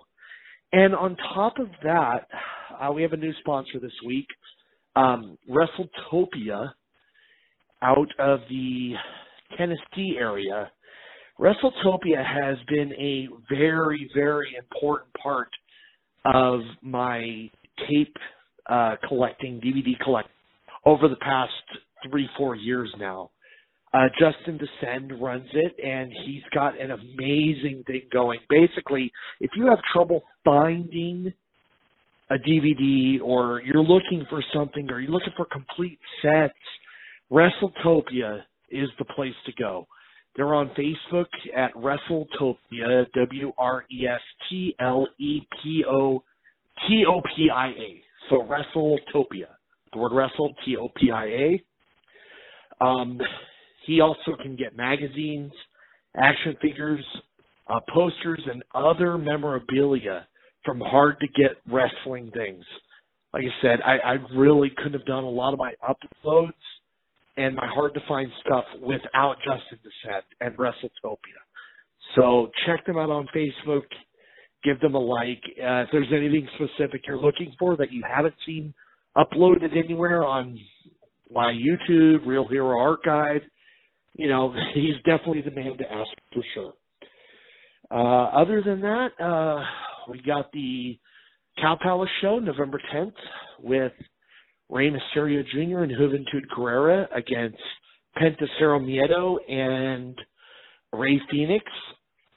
Jack Swagger against Jeff Cobb. Jeff Cobb, a avid supporter of the show, and I wanted to say check out his uh his pro wrestling thing. They just brought him out there for the grand opening, so they're taking care of him. Let's take care of the company in return. Other than that, oh, Expo Lucha this week. So Expo Lucha is the event happening at the Orleans Hotel August 31st, September 1st out in Vegas. They announced five new people this past week, and one of the names is Mil Máscaras. Now remember, Máscaras obviously is going to be a high demand luchador, and if you want to get a pick and an autograph with Mil Máscaras, the only way to do it is to get a VIP ticket from Expo Lucha. So go onto their website, expolucha.com, look up the packages, decide whatever one suits your needs, the platinum or the gold package. Uh, and there'll also be regular tickets that will start being available, I believe, at the end of November, like two days uh, tickets. I, I don't know the price, so I, I don't want to say it and uh, you know have people thinking it's one thing when it's not. But the platinum VIP is 350. The gold one is 250. All of the perks that you get with being uh, VIP to this, over 100 wrestlers. Uh, going backstage if you got the platinum package, meeting the wrestlers, picking auto with all of them at no extra charge. Uh, it, it, the price of admission alone, all those autographs and picks that you're going to be getting, and they've only announced what 26 names to this thing. They still have 75 to go. So I I can't recommend enough Expo Lucha. I will be there Uh, my wife will be there. I'm bringing her along, and I hope to see as many of you as possible there. Anyways, enjoy the show. I hope you did. And we'll see you next time for another exciting episode of Japanese Wrestling Classics with Roy Lucier.